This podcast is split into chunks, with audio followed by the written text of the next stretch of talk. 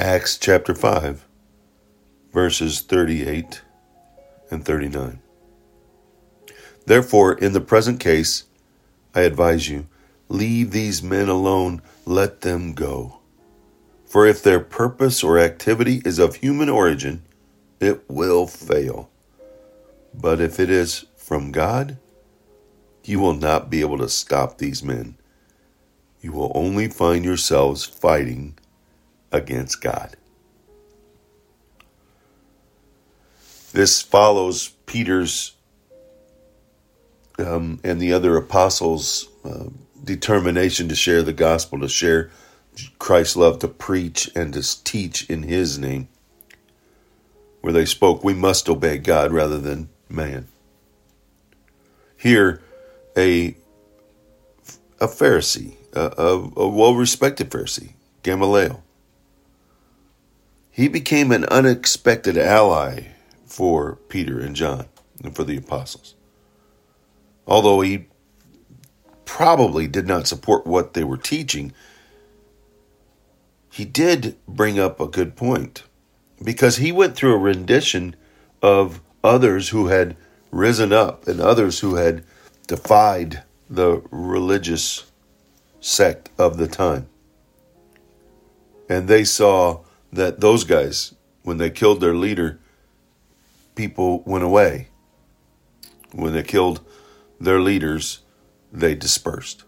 But here, when they killed Jesus, their apostles became stronger.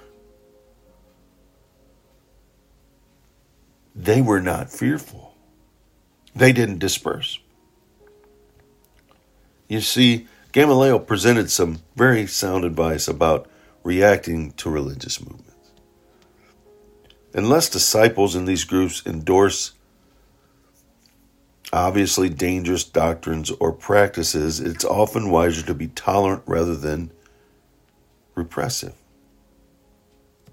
Sometimes only time will tell if they are merely the work of humans or if God is trying to say something through them.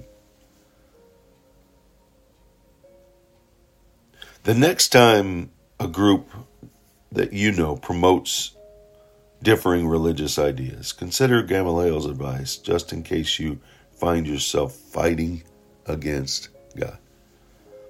Defend the truth. But let God destroy if it's not true.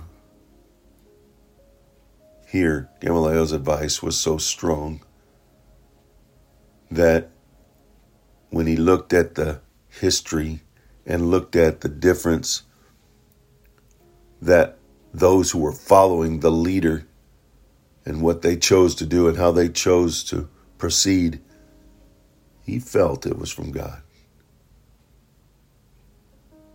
Our leader,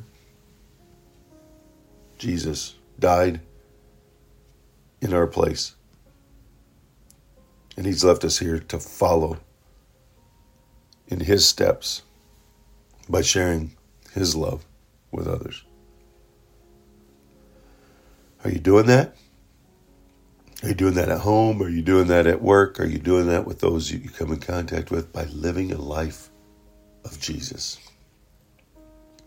By loving others right where they are, loving them till they ask why.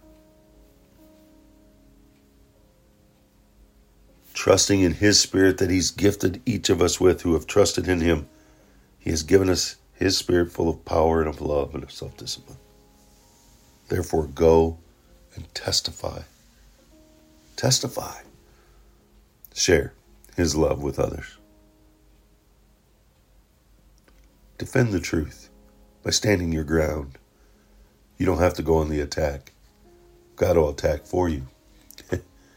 but defend and share His love.